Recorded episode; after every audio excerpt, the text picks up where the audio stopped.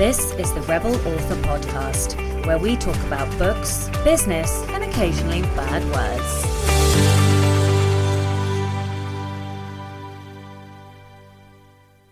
Hello, Rebels, and welcome to episode 58 of the Rebel Author Podcast. This is How to Write Dialogue with Jeff Elkins. I am super excited because I have personally been listening to Jeff on other podcasts, and I will uh, link to a couple of the episodes um, where his material is talked about.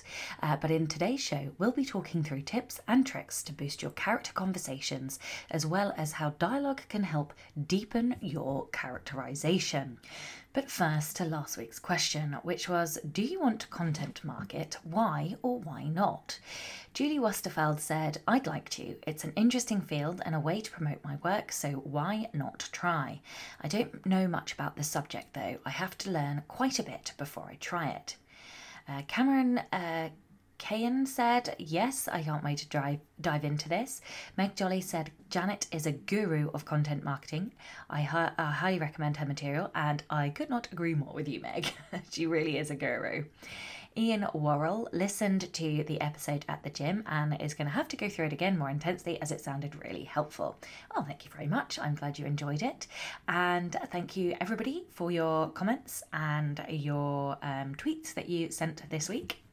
This week's question then is what character or book or movie dialogue do you like best? Is there a character that you absolutely love because they have fantastic dialogue? Is there a scene uh, that you loved, perhaps a villain's monologue? Yeah, what what dialogue stands out to you uh, from all of your uh, reading, watching, listening over the years? Book recommendation is Nail Your Novel Writing Characters Who Will Keep Readers Captivated by Roz Morris. I um, have been binge reading this and I almost read it in one sitting.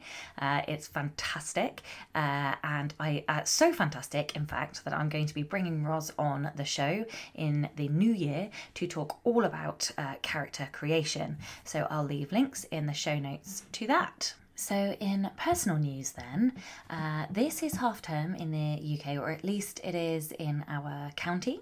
And so, my mum's had Atlas for a couple of days this week, which has been fantastic because it's meant I got time to work even harder than usual. no rest for the wicked, hey.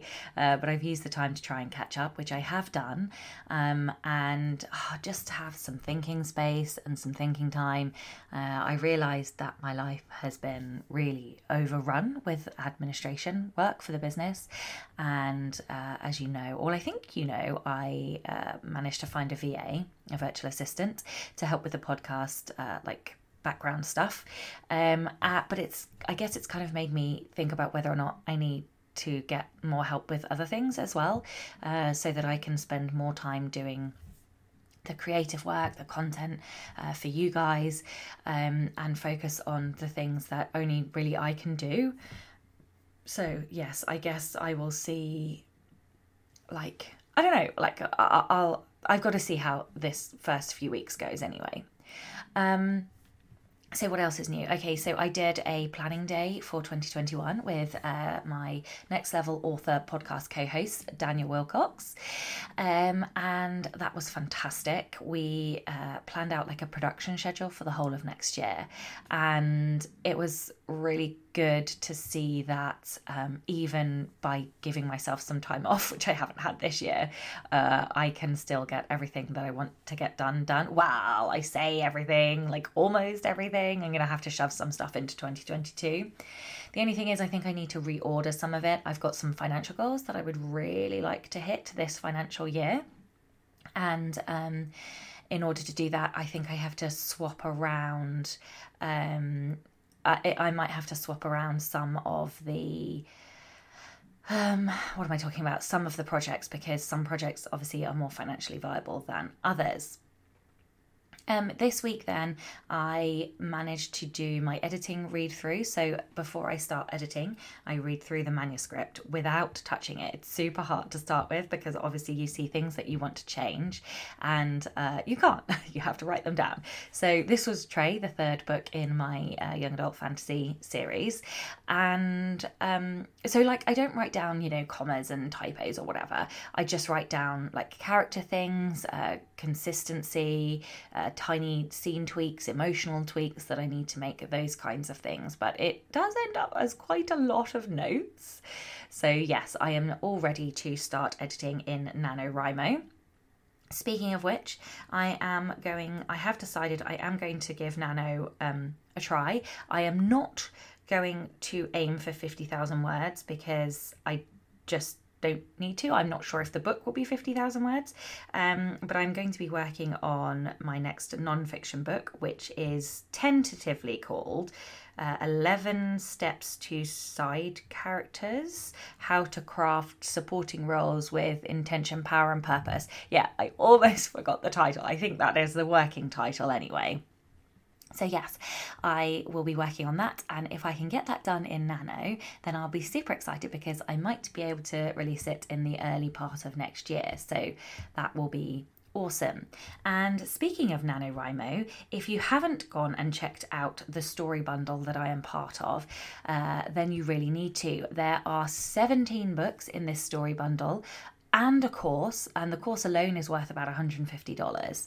And there are books on marketing, on writing craft, there are books on business and audio and and writing synopsis, synopses and descriptions and all kinds of stuff. So I highly recommend it. It's only twenty dollars. Actually, it's pay what you like. So you can you can the minimum payment is five dollars um, for one set of books. Or minimum dollars minimum payment for the other set of all of it is $20 but you can pay what you like for it. And um, yeah it's it's an amazing bundle of books. I've read some of them already and yeah it is fantastic. I highly recommend it. And that's at storybundle.com forward slash nano. So i will put that in the show notes. Before we get into the interview uh, Jeff, is, Jeff, the dialogue doctor who is on the show this week, is giving all of you listeners a discount on his services. So he runs a one hour chapter session which is typically $99. But if you include the name of this podcast when you register, he'll give you 25% off. So I will include that link in the show notes as well. The thing to note is that Jeff has sent some recommendations for books and movies with fantastic dialogue. I'm not going to list them, but they are in the show notes. So if you would like to do some self study with uh, dialogue, then he's got, um, I think, six recommendations for books and five four or five recommendations for TV shows and movies. So those will be in the show notes as well.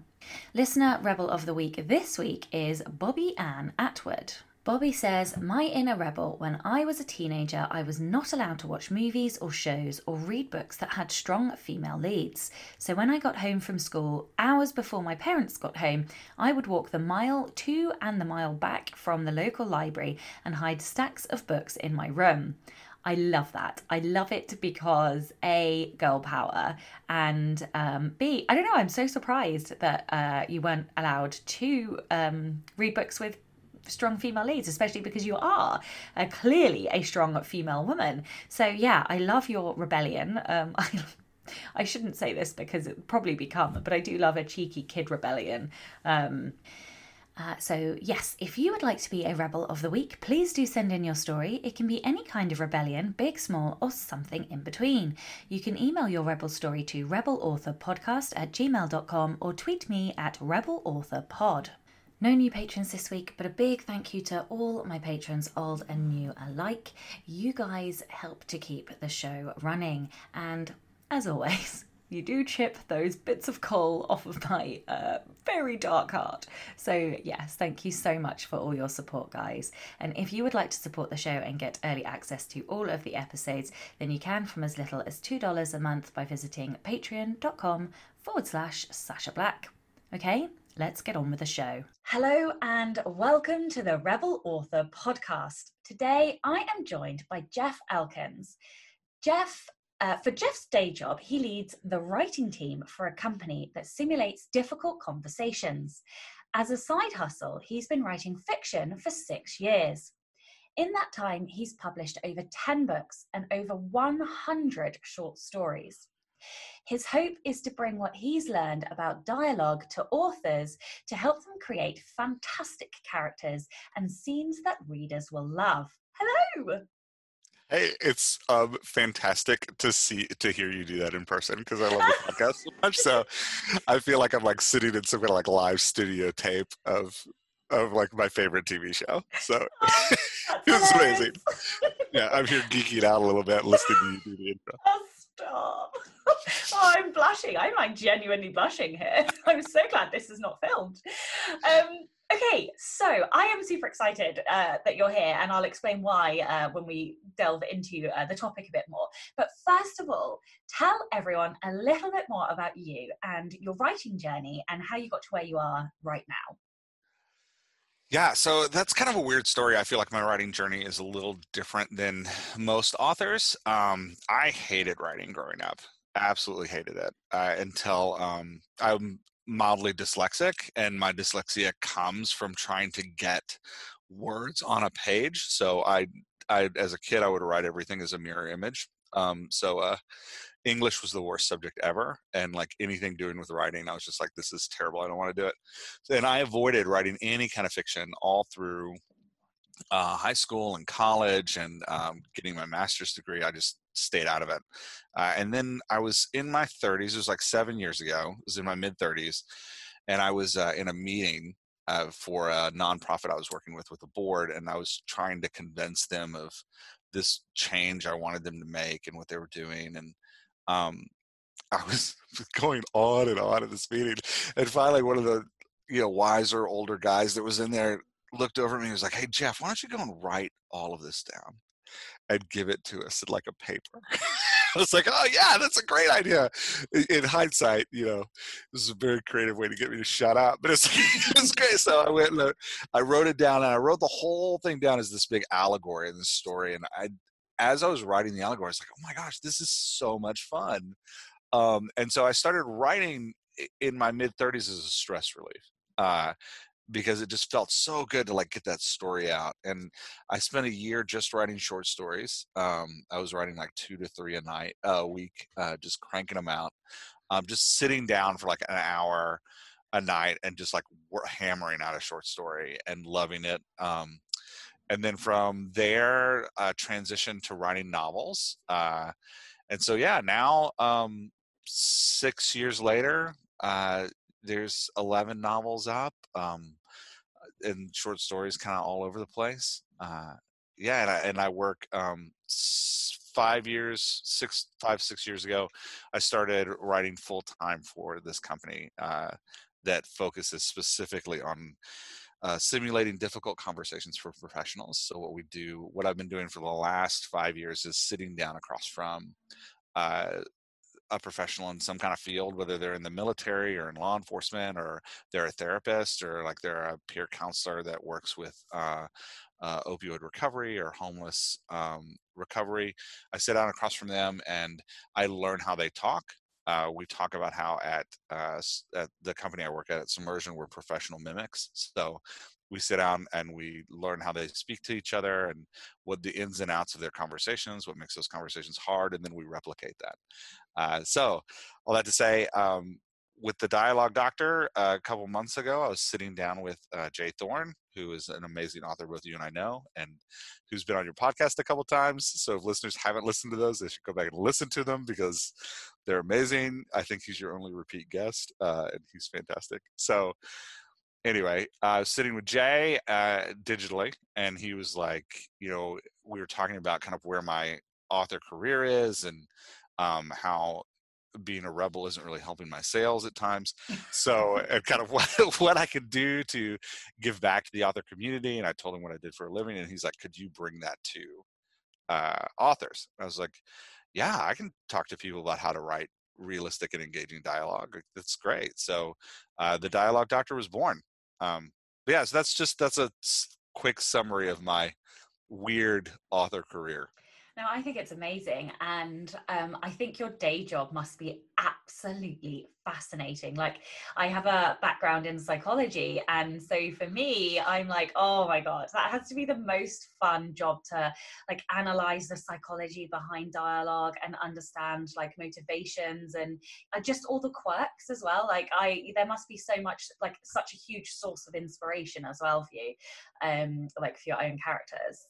It's great. And it's um, you know, I think the the best thing for me when it comes to like my personal writing eh, at SIMmersion is um the we write uh non-linear dialogue which means anything can happen at any moment in the simulation. Um, what we specialize in is kind of, uh, I call it artificial emotion. So we have an emotional model that uh, simulates uh, human emotion in a conversation um, but we have to be ready for the for the simulation has to be prepared for uh, the character we're writing to take any turn in any second and build a, an emotional move in any moment. So uh, the, the i think the best part for me in writing has been sitting with a character and saying like okay at this moment in the conversation what if this character is feeling this way and what if this character is feeling this way? What if this character is feeling this way? What if this character is feeling this way? And like coming to understand like okay at the how is this character's dialogue going to change based on the emotional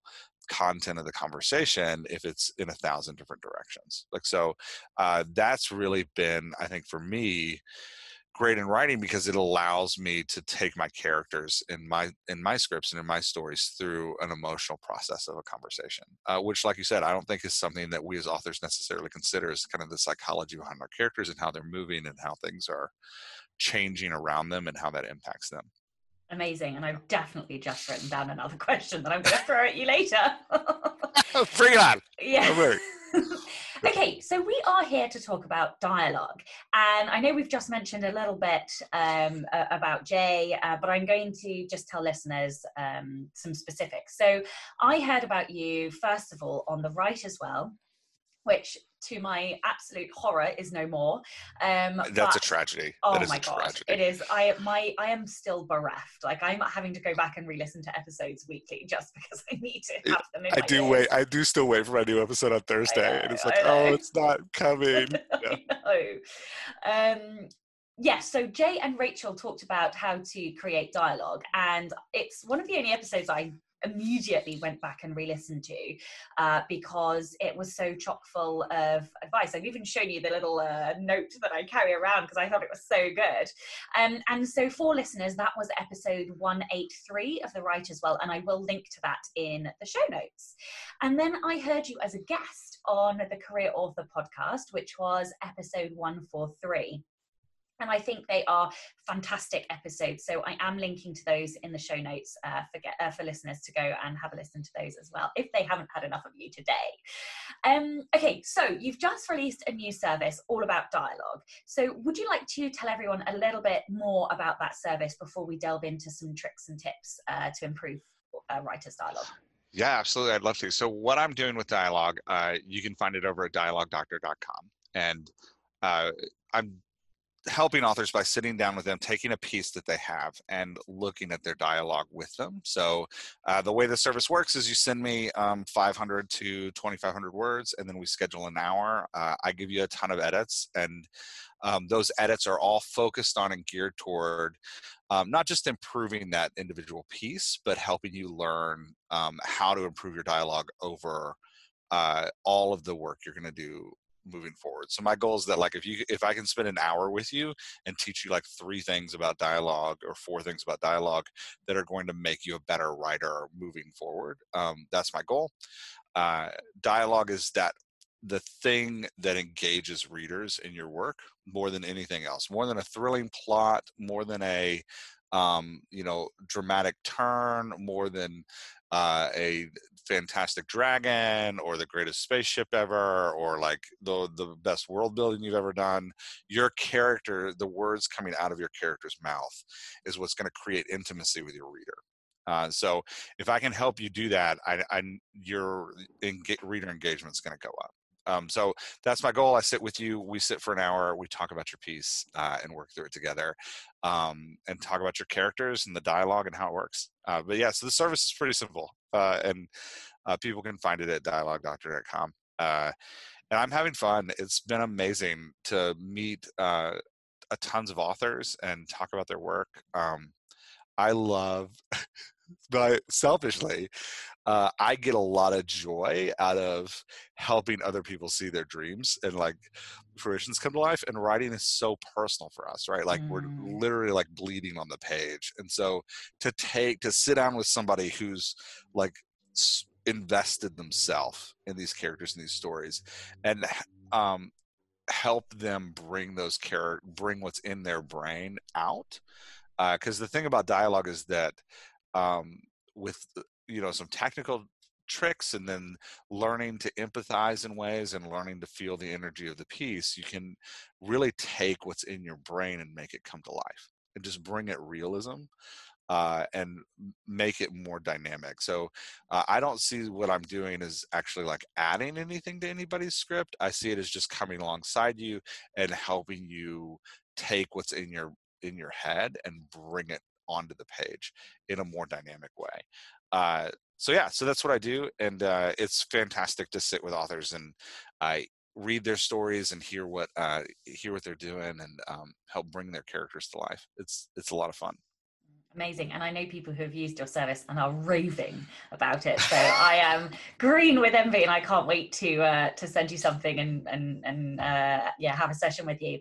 Yeah, okay, so let's dive into dialogue then. What are the most important elements in creating good fictional dialogue? So this is this answer may be um, may not be what uh, people are thinking to hear, but um, this is kind of Jeff speak. When I look at dialogue, I look at empathy and energy. Um, so empathy is uh, can i feel what your character's feeling? Does the do those feelings make sense through and are those feelings coming through in the dialogue? Energy is there's a there's a natural energy created when people talk. Um, we are designed whether we love people or hate people introvert or extrovert we as creatures are designed to communicate verbally. So when we get into uh, watching people talk, there's just a natural momentum that builds in the conversation in that dialogue. Whether that momentum has a positive energy or a negative energy, right? It's there. That that dialogue is taking that story somewhere. Uh, and so the second thing I question, I look at for dialogue is like, how are you empowering the energy of your characters talking uh, to benefit your story? in a positive way does your is your energy is your the energy coming from your dialogue flowing in the right direction? Is it helping you, or is it uh, actually damaging your piece, the communication of your piece? So, like, how can we harness that energy and direct it in the right place? And then, you know, how can we deeper uh, empathize with your characters on a level that's going to create that intimacy for a reader? Mm. So, do you have an example of like? Um, so you've talked i guess you're talking about yeah so do you have uh, maybe an example of where it's limiting and the negative side like in dialogue and so like the let's take energy first because i think that's the harder concept to grasp because that's kind of a weird you know I, I know I, I recognize I sound a little bit like an Eastern mystic, and I'm like, there's an energy that you have to open the chakras of your writing. Um, that's not It's not what I'm talking about. It's actually a, a very uh, practical thing. You mean so, we don't have to take psychedelics and you, you don't know, have to party? Take, you, you not, yeah. So the first step to riding with great energy is shrooms. Um, I'm just kidding. I'm not encouraging drug use in any way, shape, or form. No, nor am I. But I just. It is funny to joke about it yeah. Right. um, so yeah so when we're talking about the energy of your piece right it's that back and forth between two characters three characters or a group of characters that is going to um, build uh, uh, that um, build that momentum and that flow of your conversation. So like for example i was just watching this week this amazing show on the service hulu called woke uh, that's a, a, new TV show. And some of my favorite parts in the show are where these three roommates are just sitting on a couch talking to each other because their personalities are hysterical and you can completely empathize with them.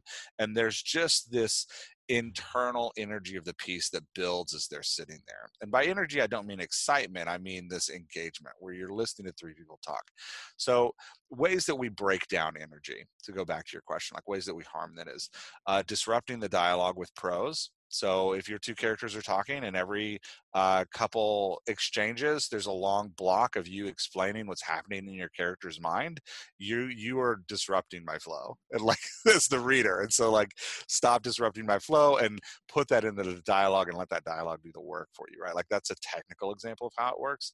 Um, when characters aren't uh, when characters don't sound unique to themselves and their voice is changing throughout the piece it can really disrupt the inner the energy of the piece because we're sitting as the reader we're sitting there going wait what happened to the person that i liked listening to? Who is this person now? Uh, another example of things that i've seen authors doing um, is uh, repetitively give, repetitively giving us the internal thoughts of the character instead of just letting us feel those thoughts through the character's words. So by disrupting the verbal flow and like giving us your internal your internal thoughts it's a security measure measure for us as an author because we're insecure that other readers actually going to be able to hear what our character is feeling through the character's words. So we put in these uh, sentences and throw-ins of about how the character is feeling and you know these internal monologue about what the what's going on with the character. And what that does is it pulls the reader out of the moment and puts them in this mental headspace with the character and then forces the reader to jump back into the moment where they're back into the dialogue again between multiple characters. So the best the what i recommend for people to really work on their energy like an exercise you can do as a writer to work on your energy is write a short story conversation between two characters come up with just a um a conflict that these two characters are going to have. So maybe it's a couple um, who is uh, who is getting separated, and one of them's about to leave the house. Maybe it's a kid who's gotten in trouble with their parents. Maybe it's a uh, someone who has to tell who's doing a performance evaluation at work. Right? Like find a conflict, and then write the conflict dialogue between those characters using only dialogue no prose, no he said, she said, no internal monologue, no thoughts just the dialogue and living in that dialogue like that's going to help you start to feel the energy of the piece and you'll see how like disrupting it is pulling your readers out of their engagement. So if we can avoid disrupting it with like inserting paragraphs in between the dialogue uh, hold off like putting our characters internal thoughts um, and just trust that we can communicate that through our characters speaking uh, and then keeping our characters voices consistent to who the characters are that'll help uh, build the energy of your piece a ton. Those are some of the first things i look for when i'm looking at a piece. As far as empathy goes the question is like is is what your character's saying clearly representative of how your character's feeling in that moment right? So if your character's in a super intense if your character is someone who doesn't make jokes right? If your character is a serious character, maybe they're a little shy, maybe they struggle to relate to other people around them, and you're in a highly intense moment and your character is cracking a joke, like that's out of sync with your character's voice. Um, at the same, because in a stressful moment, is your character going to suddenly become more extroverted? Like uh, you does that make sense? Like so keeping your character in line with who your character is across multiple emotional states um, is uh, will add to the empathy of uh, your piece and will further engage the reader. So, what I like to do with authors is start. Uh, I call it a character wheel because I think of it as one of those like kids' toys where you could like turn the wheel to a specific thing, and it would be like chicken. The chicken goes block block block block block, and then you turn it to be like cow. The cow goes moo moo moo moo. When I'm writing a piece, I'm thinking about it as that wheel, and instead of animals, it's emotional states. So when I turn my characters to like my character's super vulnerable right now. Well, when my character's vulnerable, my character goes blah blah blah blah blah, right? So it's that my now my character's really stressed out. When my character's stressed out, it goes blah blah blah blah blah. So what I like to do to build the empathy of your pieces, we start kind of at the middle of your character. and We say, what's your character sound like under normal circumstances? Just an everyday conversation. If your character's ordering a latte, what are what are the characteristics of your character's voice. And then we take your character along that spectrum to the right, where your character is experiencing deeper vulnerability and deeper openness. And we say, how does your character's voice gradually change, never leaving the root of what it is, but gradually build to that openness? And then we go in the other direction. How does it gradually build into times of extreme stress? So, what uh, I encourage authors to do is build this spectrum of uh, which I call a character wheel of voice of like, so here's all the circumstances you're going to put your character in, knowing that the root of your character's voice is always going to stay the same. They're never not going to be shy, right? Like they may grow over the time of books and that root may change, that character might develop over times of books, but in one conversation, right? Like if this is where their root is, how are we growing uh, the voice in times of different emotional states? So back to the original question of like you know eh, what are what are the issues i'm seeing in authors dialogues and what are what are ways that they can immediately improve right? Like if we can focus on the energy of our piece and not disrupt that energy and build a clear emotional model for our characters so that we know where our characters are going throughout the story um, we then every dialogue our character enters whether it's with a side character or main character whether it's just a one-off you know quick thing that we need to do to move the plot forward or it's a real intense moment where we're going to reveal something personal about our characters uh, if we come in prepared knowing that like okay i don't want to break up the energy of this i want to trust my dialogue to do the work that it's supposed to do and keep like engaging those readers in that way and i don't want to break up i, I want my character to I want the reader to be able to empathize with my character. Uh, so I need my character to be true to who they are in their voice. If we can come in with that, uh, uh most of our problems in dialogues will be fixed. Um, yeah, so that's kind of where I start. That's amazing. I'm like, there's so many things that that I could come back on. I think the first thing to say is um, I love that exercise of doing dialogue only. So I think that's one way that writers can very quickly learn to differentiate their dialogue.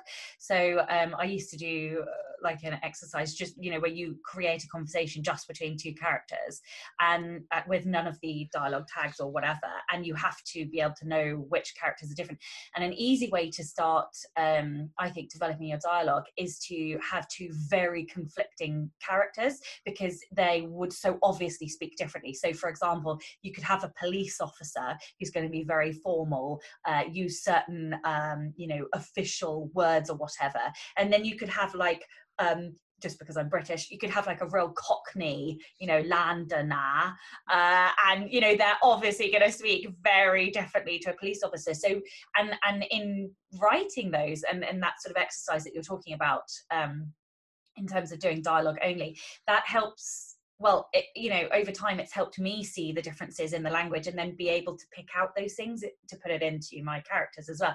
And the other thing I wanted to um, just bring up is the um, I found it really interesting that you're saying, you know, to, to keep the root of a character's voice, because I think all, excuse me, all characters, all people are very very consistent. Humans are creatures of habit um, but we all have a breaking point. So there are times where characters you know you can have a very shy character who doesn't really like to argue or be sort of very um, outward and and that character can still snap and that might be part of their um, character arc their change their development getting over their flaw or whatever.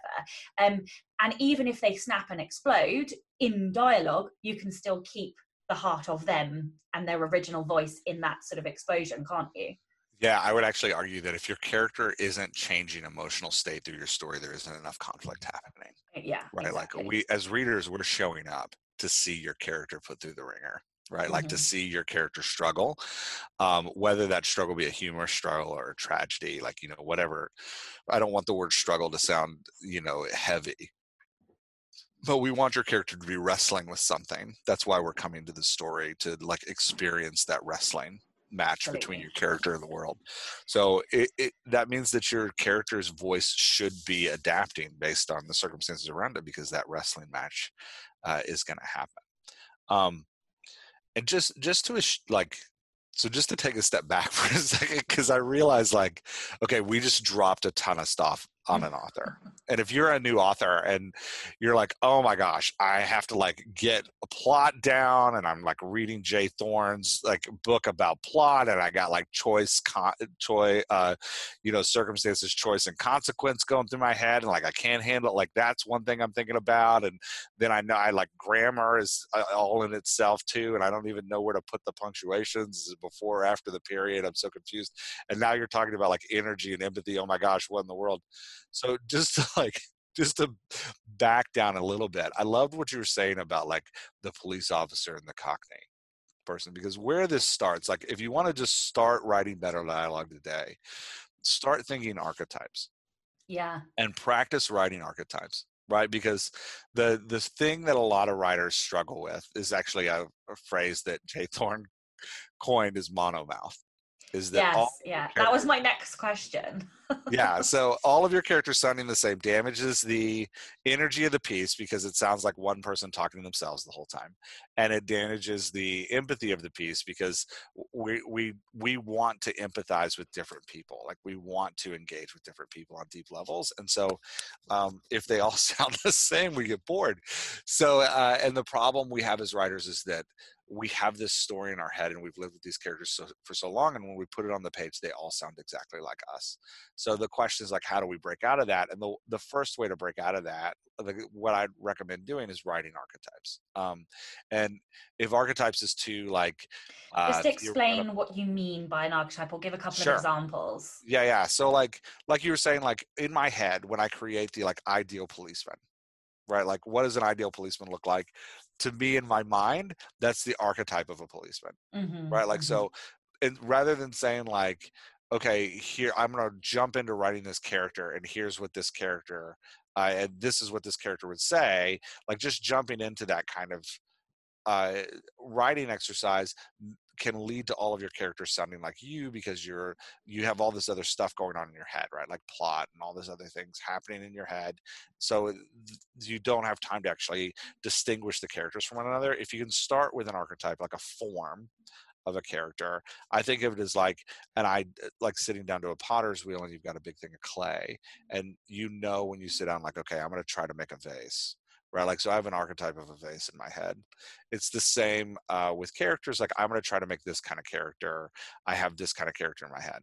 If you can't get an archetype down, I recommend starting with somebody whose voice you know really well. So, mm-hmm. like when I first started writing seven years ago, started writing fiction, I would write conversations between people I loved in TV shows or famous voices. I'd be like, okay, I'm going to take this person's voice and this person's voice and I'll put them into this situation and I'm going to develop a story around that. Um, so practicing writing different forms, different archetypes can help you start to distinguish your voices. The like that's kind of the 101 level when we get to where we can really do this naturally we start to shape unique characters and we move away from archetypes and we start to shape characters that are uniquely themselves but the place to start like if you're looking for like okay energy empathy crazy i don't know where what to do with all of that the place to start is start writing some stories where you have different archetypes different forms of characters that have just kind of base different voices and push yourself to write that and that's going to lead you into uh, that's going to teach you the skills you need to start writing unique characters mm. i think uh, I, I genuinely think that dialogue is such a hugely important part of creating um, a good book because I talk in the anatomy of prose, I talk about the difference between author voice and character voice. And character voice is their personality. And, you know, if you if you want to create a character with depth, with personality that is fully formed in a reader's mind, you have to um, think about what their voice is, and that includes their dialogue, their voice, uh, be it in in narration, in uh, in a thought, whatever, in the in the dialogue, all has to match. And so, whatever their personality is, should be their dialogue too. Um, but I think that that is quite a hard skill to master because you're trying to get that flow from you know all the way from the dialogue through the the narration as well. And of course not all characters are protagonists not everybody's narrating so you then have to capture that their personality through the eyes of your narrating character you know their voice through the eyes of a narrating character as well. Um okay so how else can you differentiate? How else can you get rid of monomouth yeah, so eh, starting with different forms and moving from there is important. Um, and it, eh, the key is so eh, because we could talk about like editing techniques and like going back and reading your story out loud and all these things that like they encourage but my goal for an author is that they can get the voices in their head so quickly that on the first draft you can you can get rid of monomouth right like and that's the goal. So when i work with an author over long term like i've had the privilege of just doing full books with a couple people and when i work with them long term it usually takes about four weeks four or five weeks to where they don't have to be using these weird techniques of like checking their writing right? So it, it and it is about learning to empathize with your character um, learning to ask what's my character feeling in this moment um, so once you have like the different forms set up, you understand that like, okay, in different emotional circumstances, these characters are going to respond differently. And by distinguishing your characters from one another, you start to get to this place where you you move away from mono. Focusing on like what's my individual feeling in this moment conversation and what's this character feeling in the moment of the conversation two feelings being the of those two feelings being different that will start to distinguish your characters not just from each other but from you as well mm-hmm. right so it's that goal of getting out of your own getting out of your own perspective and getting into the perspective of your characters they'll start to move their voices away from one another and away from you and create this more dynamic and rich conversation uh, and it all does start with empathy and again the goal is that you can start to do that on your first draft right? Like I don't I don't want to be like, okay, so it takes five drafts because who has time for that? So like we want to sit down for the first draft and, and, immediately have different characters and it is so the what i recommend is really focusing on getting out of your perspective into their perspective so that the first time you write their voice it starts to feel different right away mm-hmm. i love that yeah see and to get like a little you know hokey big magic uh elizabeth gilbert hokey for a second like understanding you know she talks about in her book big magic creativity being a muse that's separate from the rest of us and mm. you have to think of your characters that way too right like the question isn't like what do i want to use this character for to push the plot forward? The question is like who is my character in this moment right now and how can i really get into their head? And so it helps to visualize your characters as something separate from you and not as an extension of you. As long as you're thinking of your characters as an extension of you they're going to sound like you. So uh pushing away from that is important I love that because um, I, I've read Big, Big Magic, but I have always thought my characters are separate because the little fuckers don't do what I say. So yeah. like it's so annoying. I, I you know in um, the last book that I was writing, there was a scene that just wouldn't work, and I was like, what is wrong? With this scene and it's literally because you know and I, I, sort of metaphorically took one of my characters to the side and was like dude what is yeah. wrong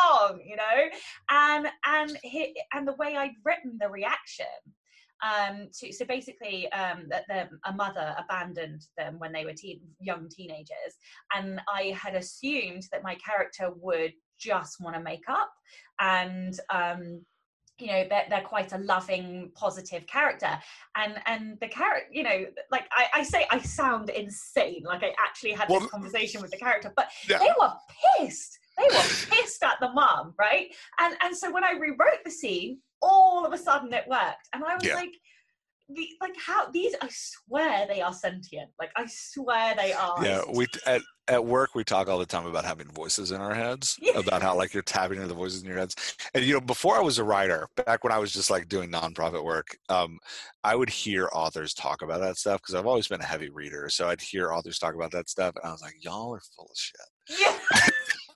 so like I get this little game the authors play of like my character is an entity unto himself and I have conversations with him. I'd be like, y'all are just that is some bullshit. Yeah. y'all You be making stuff up. Yeah, Yeah. y'all help. Yeah. Um, so so yeah. Um, but no, it's it is it is true and it is real that if you can uh, mentally detach yourself from your character so that they are their own, you know, sentient thing in your mind, then um, you can create characters that sound different from you and defeat that monomouth.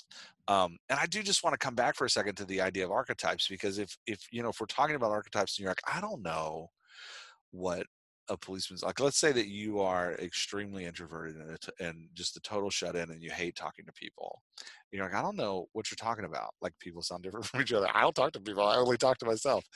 Um, when i was a teenager i had the opportunity to go to amsterdam and i got to walk through the van gogh museum and one of the things i loved in the van gogh museum more than anything else was his sketchbooks uh, because I was so uh, like when I think of Van Gogh, I think of these like you know paintings that like have an emotional content but not a like oh that doesn't necessarily i know that's a flower but it doesn't look like a flower but it's you know i can feel that it's a flower.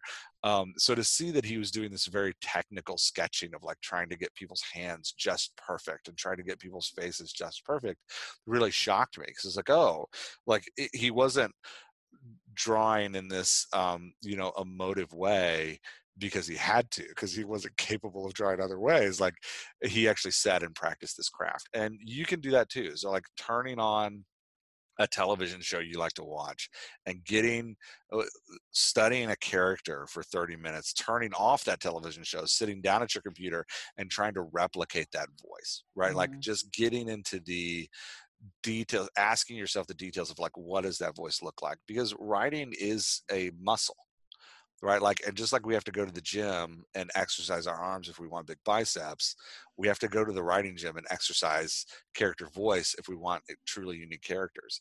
So just sit down and start trying to write those different voices that you hear in the world around you you know? Like if you have um, a, a relative who's close to you that you love you know sit down or i mean I hope you love them. Sit down and write the voice that uh, you hear in your head when you hear it. Maybe not share that with them, but sit down and practice like getting that voice out and working those archetypes over and over again.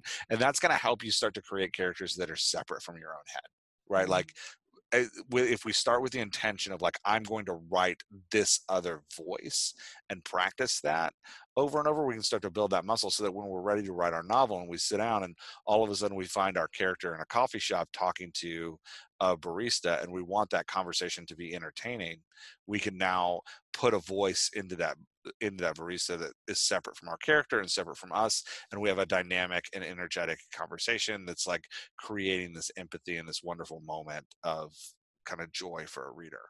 Um, yeah Yeah, I love that. And I have a in my notes app on my phone, I have a file literally for stealing dialogue. So like when I'm when I'm watching films. that's amazing Yeah, well, like when I'm watching films or a TV series, if someone says something brilliant, or or I'm like, oh, that was so weak, or whatever, I um I will literally pause it, rewind it, and type it down in my notes file for like later analysis because I am Oh, that so much great. of a loser. no that's not a loser at all that's somebody working on their craft that's Yeah. what that is yeah that's working out Okay, right. What are the most common mistakes other than monomouth and everybody sounding the same? What are the most Yeah. common mistakes that you see authors making with dialogue? So monomouth is everybody sounding the same. I also have uh, there's one that I think of that I internally called stone mouth, which is my character's voice never changes, meaning that regardless of the circumstances around my character, my character always sounds the same, right? Like, um, let's just take like Han Solo, the like roguish, you know, cowboy esque character who's got wisecracks and jokes and sarcastic and is a little pessimistic. When the stakes get high, he he shouldn't still be wisecracking, right? Like it's that kind of it's but it, and a mistake authors make is he is wisecracking. So all the characters sounding the same, the character's voice not moving when it's supposed to move.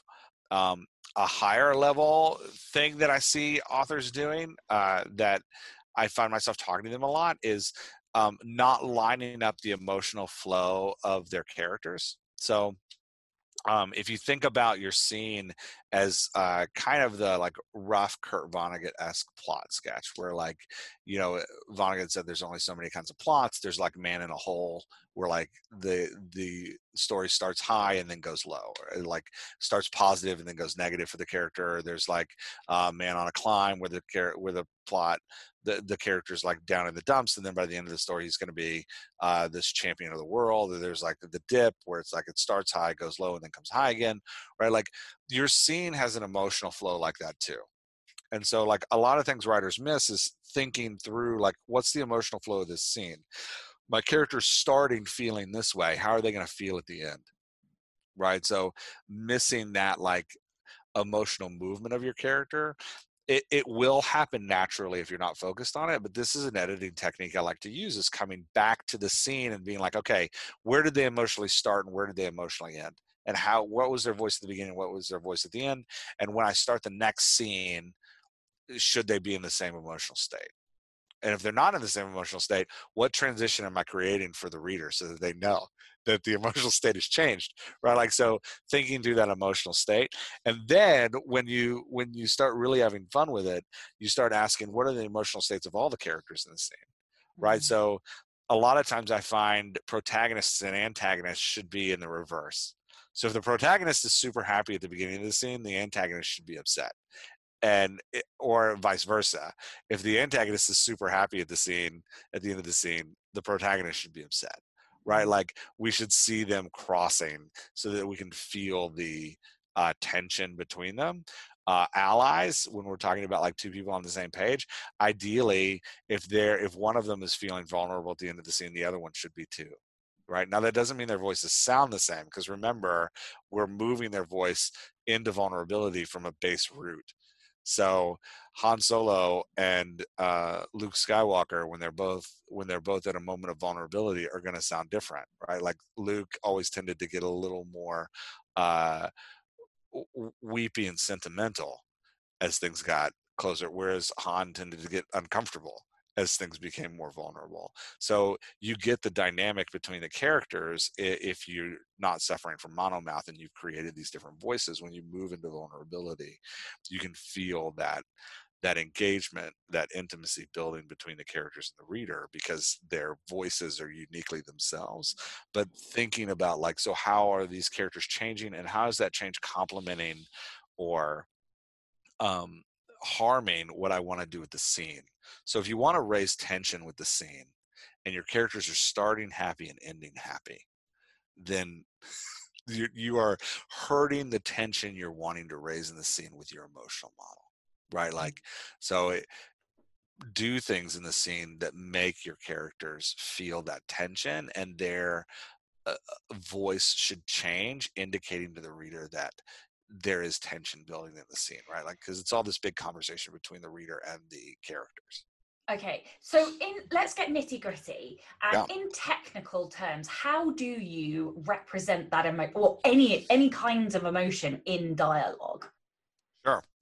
Yeah. Okay. Let me ask. Uh, clarify. How do I represent it as a writer, or how do I? How does the reader see it? How do you create emotion in dialogue? Okay, that's great. Um, a lot of that depends on the care. Sorry, I had to kind of gather my thoughts there for a second. No, I know. I threw it at you, so I'm sorry. No, no, it's a great, great question. So, it,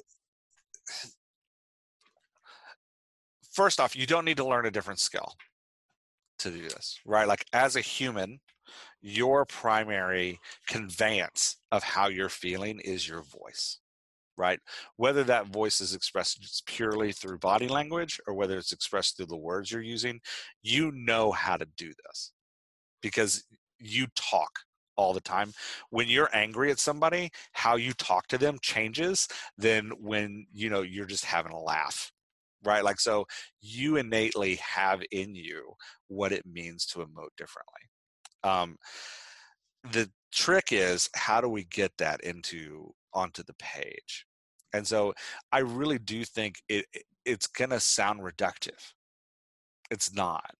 It is about taking a step back and understanding who your character's voice is from the beginning. What are the qualities of the voice right? So i always start a novel with a short story. All of my novels have come out of short stories and that's not because i think the short story is some grand art form. It's because i need to spend 2,000 words with a character's voice before I can put that character into a full novel. And so there is technically, there's just some experimenting and getting the base voice down and pushing that character into a scene uh, that's going to force you to change that voice. Because the you know that's so a, sorry prep I, work. I, I it is to, just doing I, I have to dive in here because this is yeah. so interesting. Um, I, I, and I write a lot of flash fiction. I'm not very good at writing short stories, but I do a lot of flash fiction. And until you just said that, I didn't realize quite how many of my stories have come out of flash fiction. So the reason I do flash fiction is because it's a short, sharp snapshot almost of a character on steroids yeah. because you have to put so much of that character into that very tight amount of words that you have no choice but to almost over represent them and the two story the two novels that i'm working on next year the scent of death and uh, murdering magicians um, the very first thing I did with both of those was a piece of flash fiction uh, because I didn't have the whole novel. And so that's so interesting that you just said that. I'm sorry, I had to like, no, no, I, it's I great. epiphanizing um, over and again, like, so to go back to the question that I'm poorly answering, how do you technically do this thing? There is all kinds of, like, think of getting your characters' voices down especially your protagonist, your antagonist, like your main character's voices down. Think of it as building a relationship with them and a relationship takes time right? Like we get to know people by spending time with them. So you want to spend some time with your characters and that's why this like you writing flash fiction me writing a short story with my character that's what we're doing. We're just getting acquainted right? Like we're getting to know each other a little bit. There's ways you can accelerate that. You can find a picture. Like I know writers who find a picture of their character and post the picture up somewhere because the visual cue helps them. I tend to have a little chart of like, here are the five adjectives that describe my character. My character's kind of root voice, and I put that up. Um, once you get familiar with your character, I think of uh, we at work we call it putting it in your mouth. So when you write your character, you put that character in your mouth. Uh, we've I've also talked to it about like putting on your character's glove. So you like it's, but it is like putting on a piece of clothing to write that character's voice. Um, the weird thing is, is that as you, what you're going to find, where this illustration breaks down, is what you're going to find is that when you're writing a scene, you're changing gloves like every three or four sentences. Um, so the illustration breaks down, but it's completely true as to what's happening. But so there's technical tricks you can use, right? Pictures of your characters and descriptions, based descriptions of your characters. Uh, that wheel I was talking about that like helps you understand how your characters are moving over time. Um, if you come to the site, I had somebody at the site email me yesterday. Can I have a copy of that wheel? I was like, yeah, sure. So if you come to the site, just shoot me, just hit me up on the site and ask for a copy of it. I'll send it to you because uh, I just literally use a Google Sheet to build it. Um, so all that to say, like there are these kind of technical tricks you can use, uh, but the I don't want to say like just use these tricks and it's going to be okay because the, the idea is get to know your character spend some time with them before you decide to write a 500,000 word you know um, historic romance through a jaunt uh, in you know, like medieval England. Like spend time hanging out with your character a little bit first. Short stories, flash fiction is a great way to do that. Writing the first chapter um, and making sure there's a ton of dialogue in it uh, just mm-hmm. to get your character's voice down. Um, all those kinds of things uh, can help you uh, launch off on the right foot. Um, and if you can launch off on the right foot, then uh, your work is super easier uh, as you go through your novel. We can avoid that like second, third, and fourth edit where you're rewriting your character's voice over and over again. Okay, so uh, I am going to ask one last question before I ask the question of the podcast. Um, what advice do you have um, for managing a large cast of characters? Because large casts are the best. Yeah, yeah, yeah. Like because obviously we've talked about all of these different things that people should be doing and it seems like a lot of work and i know people must be feeling probably quite overwhelmed by all of the information. So like and that's only going to be magnified by 10x if you have a huge cast of characters. So you know how how do you how how the fuck do you manage a really yeah. big cast of characters? so and let me just so i have to say before we talk about how to manage a huge cast of characters, and I'll, I'll share with you the, the major error I made in my first series. But before before we do that, um, I just want to say, don't be overwhelmed. Right, like don't be overwhelmed. This is this is joy.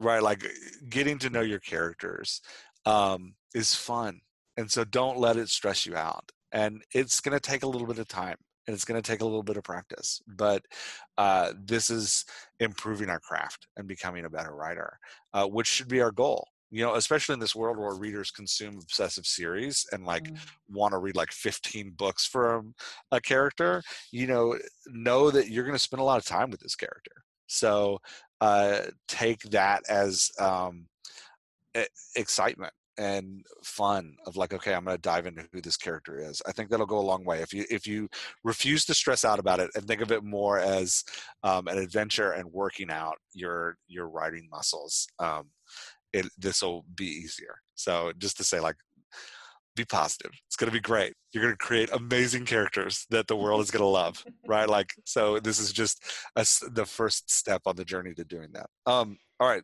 also, sorry, just to interject, if anyone can hear like a very odd vibrationy type sound, it's my cat purring. She sleeps on my desk. Aww, so yeah, sorry to anybody who can hear purring in the background.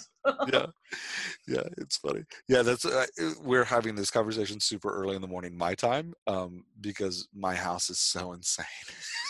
during the day that it's like I need to do this at oh dark thirty in the morning because yeah. uh, otherwise things are just gonna yeah. I tend I'm to shuddering. yeah I tend to put my own podcast up at like midnight because it's like otherwise the house is insane, uh, and even then I've got like a seventeen year old playing PlayStation next to me. Um, so it's just crazy town. Uh, so sorry, back to the question. Um, I will try to be less distractible. Uh, how do you manage a, a large cast? Um, so when I wrote my first book, uh, I had a cast of nine main characters, um, which I was super excited about. I was so so excited about, you know, the rebel in me which eh, I don't recommend this, but the rebel in me was like, screw genre conventions, screw what everybody's expecting. I'm writing a superhero horror thriller with a the lead character being a reporter uh, that's also going to have uh, homeless magical powered people and monsters right like so just this crazy but it, made me have this ginormous cast uh, and i just jumped into it I wrote short stories for a couple of the characters. I was like, I got their voice, and I just went in. And I, I, I spent uh, six months. Well, it was my first book. It took me eight months. I wrote the whole book. You know, edited it, published it. I was super excited, and I was exhausted. And I took a two month break, and then I came back to write book number two in the series. And um, I had these nine characters and I could not remember how half of them sounded. it was just I was like, wait, I haven't written that specific voice for like six months and I have no idea how they're supposed to sound. And now I'm in big trouble because I wrote book four uh, two years ago. And book five has just been sitting in the back of my brain for like working on the plot. Because much like you said in other podcasts, Sasha, I'm not ready to write a book until I'm ready to write a book. So I got to work that plot out in my head before, and I just cannot figure out how to get these characters to the place that I want them to get to. So I'm just like living with this book in my head for two years, and I'm in so like I'm gonna have to go back and read the other books because to get those character voices back. Um, so just diving in to a large cast is not a good idea. so technically, what I recommend is you need to have something permanent that's going to help you remember those voices a long time. And I wouldn't do this for every single character you're going to interact with, but for your main characters, just take 30 minutes and describe their voice to yourself. Mm-hmm. Just three to four adjectives, right? Are they extroverted or introverted? um, do they uh, are they uh, fun loving or serious do they um, do they speak uh, with short words or do they use long words? Do they have short sentences or are they rambling on for hours and hours and hours talking and talking and talking just filling the page up? Are they a big personality when they enter the room or do they like to be unnoticed when they enter the room right? Like what how do you describe if you were to describe this character's mannerisms to somebody what is that like? You don't need a ton right like just five short sentences or phrases about the character, not even complete sentences, but just five little things that are going to remind you about who the character is.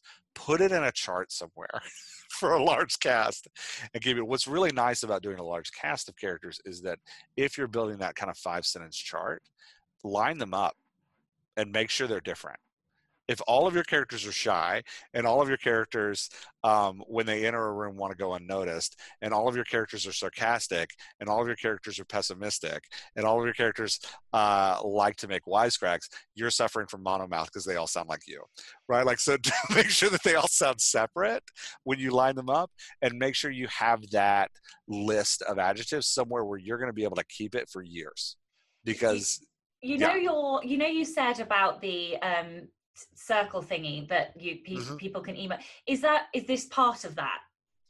Yeah, so I did the first so that just to describe the chart that I use for my own writing is the middle column, right? I will have characters. So if you think of if you think of a spreadsheet, um, the rows are my characters. So I'll just have the first column is just their names.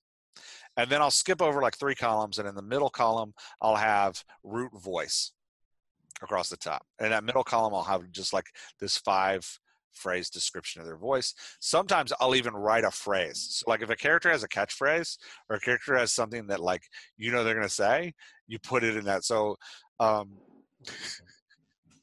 for example, I was one of the first characters I wrote, I wrote uh, a a book called Mark and All the Magical Things, and I really wanted to write.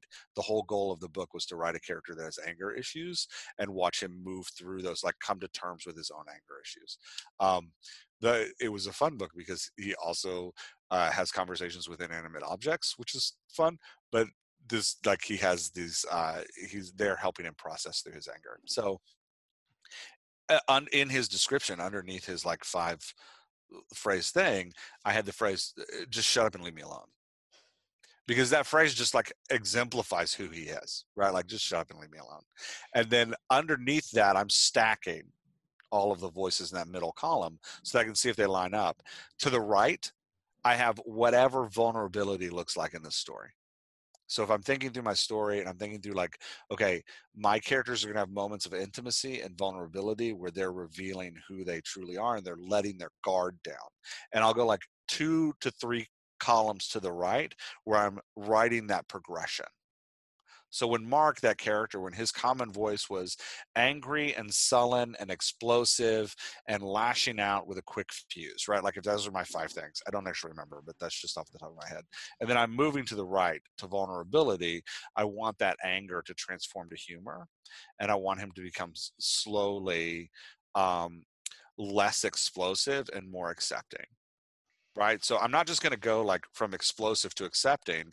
I'm going to move it gradually. So maybe he goes from like explosive to um, still excitable but hesitant.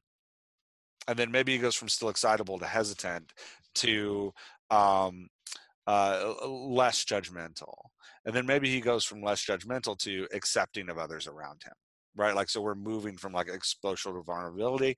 And then I'm going to go like two or three columns in the other way, right? Like when he's under extreme anxiety and stress, whatever that looks like. So, like if you're writing a mystery, extreme anxiety and stress may be uh, struggling with the case, right? If you're writing a romance, extreme anxiety and stress might be separation from the love interest, right? If you're writing a drama, extreme anxiety and stress might be um, uh, a struggle with um, a particular thing in life, like you can't get the house sold. So, like, what happens when your character is at the pit of like failure? Right, might be the the anxiety and a drama. So like take it to the left, three columns of drama. And again, remember you're moving gradually. Like how's this character moving in each column a little bit more toward anxiety and stress? What you're going to end up with is this great chart of like you know, let's say you've got nine characters, which is a ton. You've got nine characters root voice, and then you have how they all change. And then you can start mixing and matching.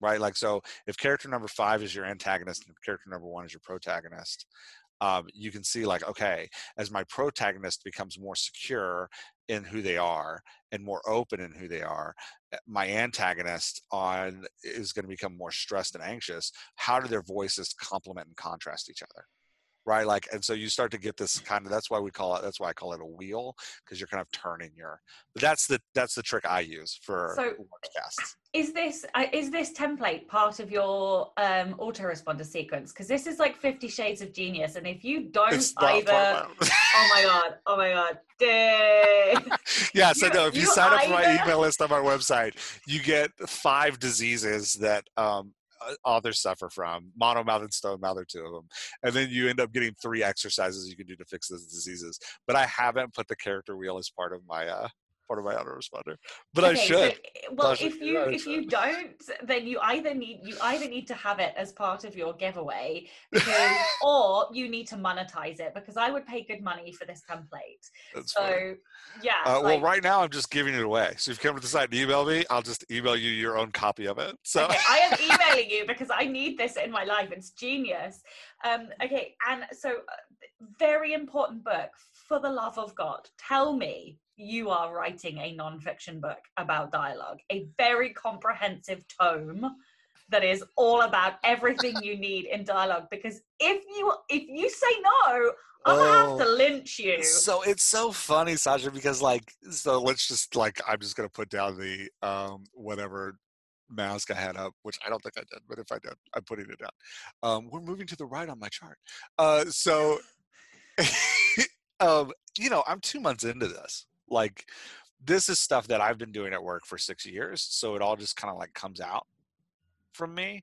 Um, yes, it needs to come way, out from you on the page. Yeah, and by the, the way, so just to be clear, like um, writing simulations is very different than writing novels. Uh, so what I'm doing is taking a skill set that we use to write simulations and I'm applying it in a completely different world.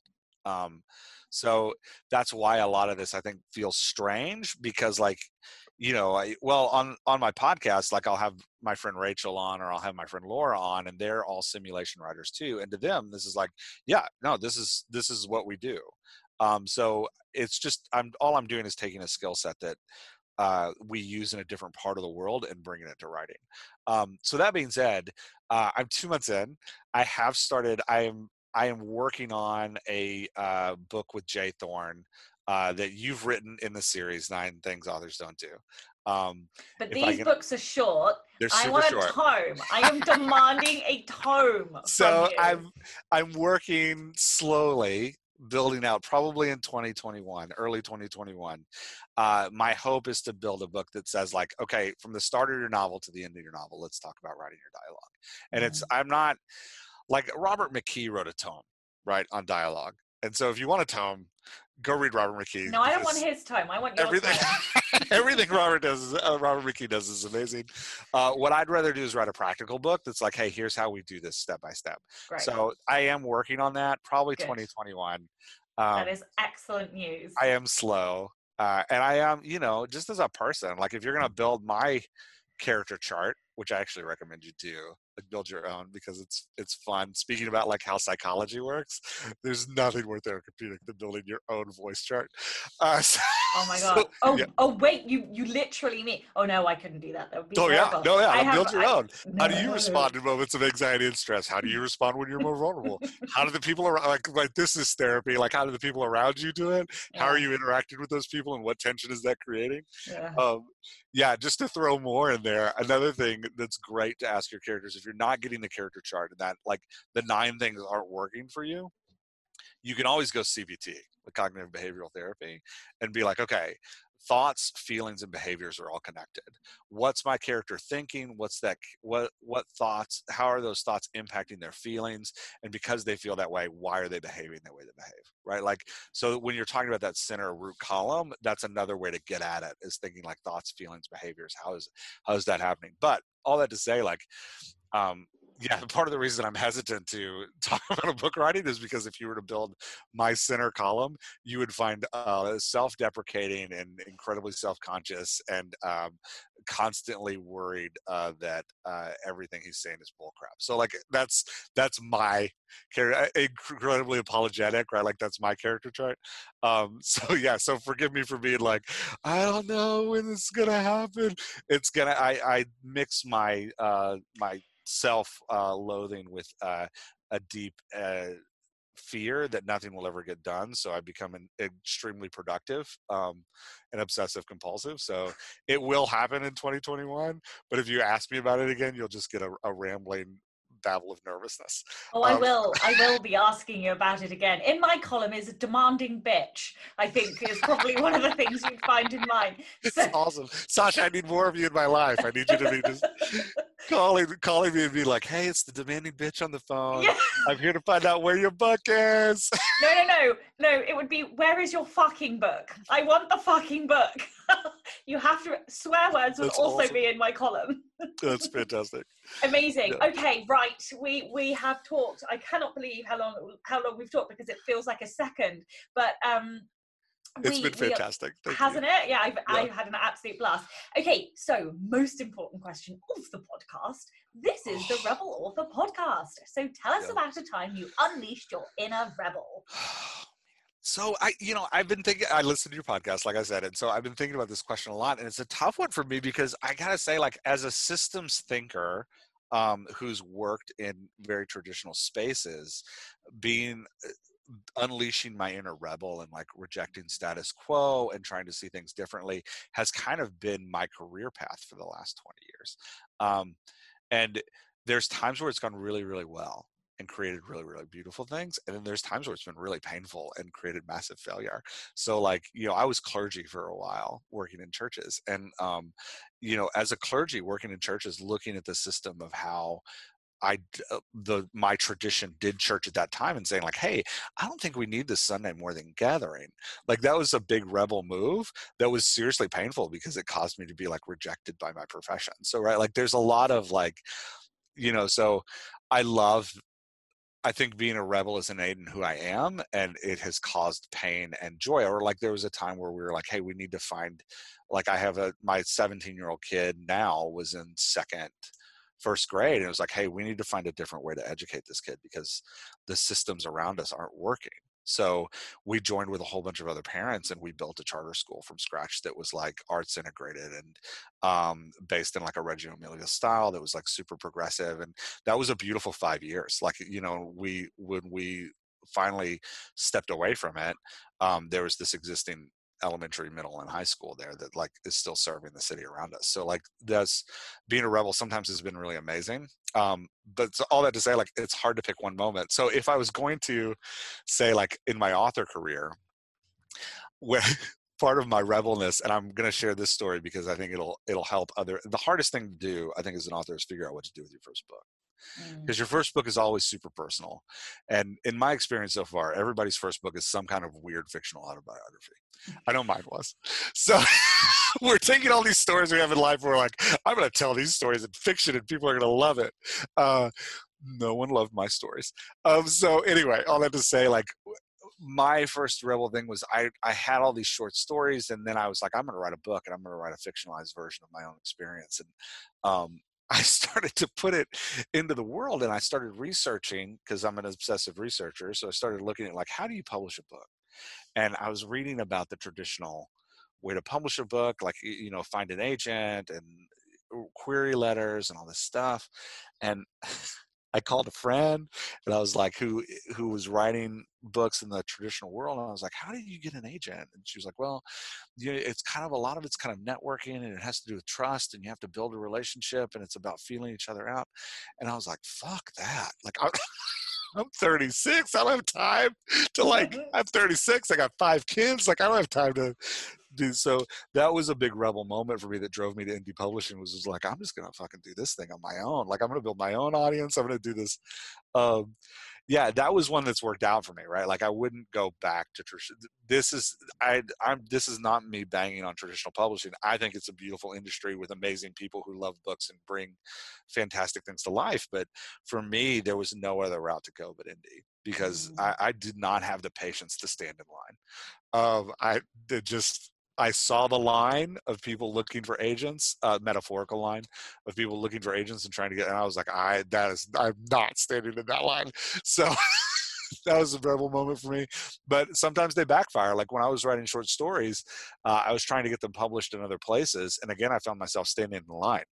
And I was like, I don't stand it. I'm not standing in line. I don't have time to stand in line. So I started my own uh, short story journal online it's still running it's called short fiction break and i was just like hey all authors come come and let's just post our stuff like it's gonna be great we're gonna have this journal and we were i was i like it blew up pretty quickly and short fiction break i was ending up like spending hours every night reading other people's stuff I'd been an author for like two months, and I'm like spending hours reading other people's stuff, like trying to like, how do I post this? Like, what am I doing? Um, I did it for a year and a half, and finally, a, a, a, good friend named Joe Bunting, who runs the Write Practice, was like, "Can I take that from you?" And I was like, "Please take it." So and Joe and his uh, editor, main editor Alice, do an amazing job over at Short Fiction Break and run it um, very professionally, far more professionally than I was running it. So, uh, so that's a time being a rebel kind of backfired on me, where like I got it way in over my head. Um, but yeah, so that's anyway, not a backfire. That is an enormous success. I'm not gonna I'm not gonna take any of this bullshit self-deprecating nonsense from oh, you. Oh. You're fucking amazing, and I'm oh. not having anything else other than the goddamn book from you. I want that book. All right. Sasha, I'm going to put a picture of you on my bulletin board right here with the phrase underneath it. Give me the goddamn book, Jeff. Yeah. yeah. Please do. I Use it as motivation. Yeah. Amazing. Okay, right. Tell listeners where they can find out more about you and your books and your services and all of that good stuff. Yeah, so the best place to find out about Dialogue Doctor um, is to go to dialoguedoctor.com. I'm putting out a weekly podcast. Uh, the point of the podcast is like, so look, like working for nonprofits for um, 15 years before becoming a full-time writer uh, for this company, um, I made zero money right? Like my wife and i literally lived on shoestrings and it was like uh, can we pay the mortgage this month? Like it was and a lot of times we couldn't. Like it was terrifying uh, financially. Um, we were doing amazing work in communities but man it, like they, that just doesn't pay. So so uh, i know what it is to start an author career with no money um, because this is a small business and we are you know launching a small business with no capital is can be uh, difficult and frustrating and irritating. So I started doing the podcast to be like, hey, here's what it's like to sit with me for a session. Uh, if you can't pay for it, just listen to the podcast. It's free. And uh, the way we're rotating the podcast right now is uh, every other week I put up a session I've done with somebody with their permission. I'm not secretly recording people and putting their work online. Uh, so I put up a session I did with somebody. Um, so you can just kind of feel and hear what it's like. Uh, the Dialogue Doctor has a YouTube channel as well. Um, where you can watch us edit the thing. So the nice thing about the YouTube channel is that you can actually see the script we're working on. So find the podcast. Uh, it's everywhere podcasts are, and you can actually listen to to me and other authors talk about this stuff and uh, live edit scripts uh, so that you can like get a feel. Ideally, you can do what we're doing and apply it to your own work. Every other week on the podcast, I bring on a friend. Sometimes it's uh, my mentor Laura, who uh, taught me how to write dialogue. She and I come on and just talk about like, hey, what is it? What is it, what are tricks and tips and things we've learned about dialogue. Uh, other times it's uh, my good friend Rachel, who um, she and I used to write simulations together, and then she got stolen by another company to write for them. Uh, and she and I analyze scripts together every other week, uh, just for fun, looking at like, hey, these are amazing moments of dialogues and scripts. Like, how can we take what we're seeing there and apply it to our own work? So there's the podcast, the YouTube channel. Uh, if you want to find me personally, uh, I'm on Facebook. Jeff Elkins Writer is my Facebook handle. You can find me on Twitter, uh, JFFELKINS on Twitter. it's my name without the first E because when I created that Twitter account, I didn't know how social media worked. So I'm there. Um, and you can find my books on Amazon if you want to read one of my books. Uh, you know, my my my fiction is its own thing. Um, like I said, my rebel nature has gotten me in trouble a lot with fiction because I don't necessarily have a genre, um, which is not great for sales and not recommended. So, uh, and I do put out, I put out a large, um, for my fiction, I put out a large monthly newsletter uh, that like every month I give, um, I give all the stuff that I've been writing. I, I give recommendations to uh, things that I've been reading. I read a ton, so I usually recommend two books in that newsletter every month, and then uh, I'll have you know 700 to 1,000 words on what uh, is happening in my personal life. So if you want to follow me personally, um, don't stalk me. Just uh, sign up for my newsletter.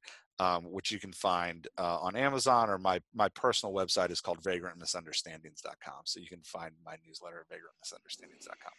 Yep. Amazing. Thank you so, so much for your time today. Oh, Sasha, thanks for having me on. This was like a dream come true. I love Aww. it. Um, okay, well, thank you also to all of the show's listeners, and a huge thank you to all of the show's patrons. If you would like to get early access to all of the episodes, then you can do so by visiting patreon.com forward slash Sasha Black. I'm Sasha Black. You are listening to Jeff Elkins, and this was the Rebel Author Podcast.